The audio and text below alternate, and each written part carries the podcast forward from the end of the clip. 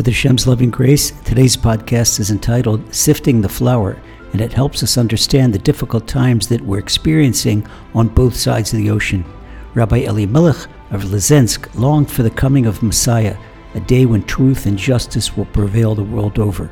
He told a parable about a baker sifting flour during one of his Sabbath afternoon talks, which he said would be indicative of Mashiach's imminent arrival. A baker was vigorously sifting flour. The pure particles of clean white flour fell into a clean oak barrel below the sieve, while the straw, pebbles, and other non desirable elements remained on top in the sieve above. Apparently, the pure flour particles were suffering.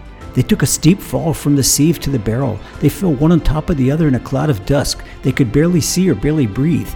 Meanwhile, the pebbles in the shaft were enjoying the ride up on the sieve. They looked down at the pure flour particles and laughed. Hey, you miserable particles think you're so good, huh?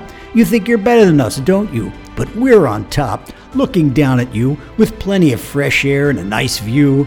You're down below in a crowded, dusty barrel. So you see, we rule over you. Well, the pebbles in the shaft were a little too presumptuous and a little too overconfident.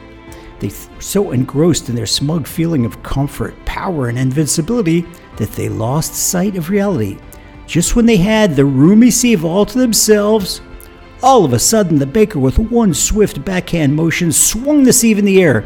The pebbles went flying into oblivion, and the chaff was cast to the four corners of the wind. Neither was ever seen again. The baker then gently scooped the pure white flour, now clean of all impurities, and mix it with fresh flowing spring water from Mount Zion.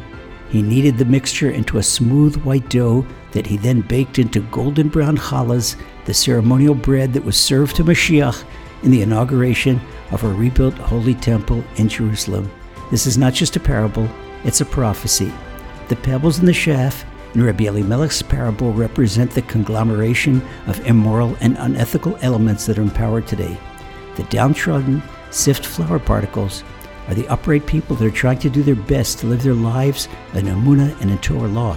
But rest assured, a great hand from above with one swift movement will cast all impurity to the four corners of the winds, as we say on our high holiday literature, to purify the world of evil's regime. It's all happening speedily in our days. Amen. God bless.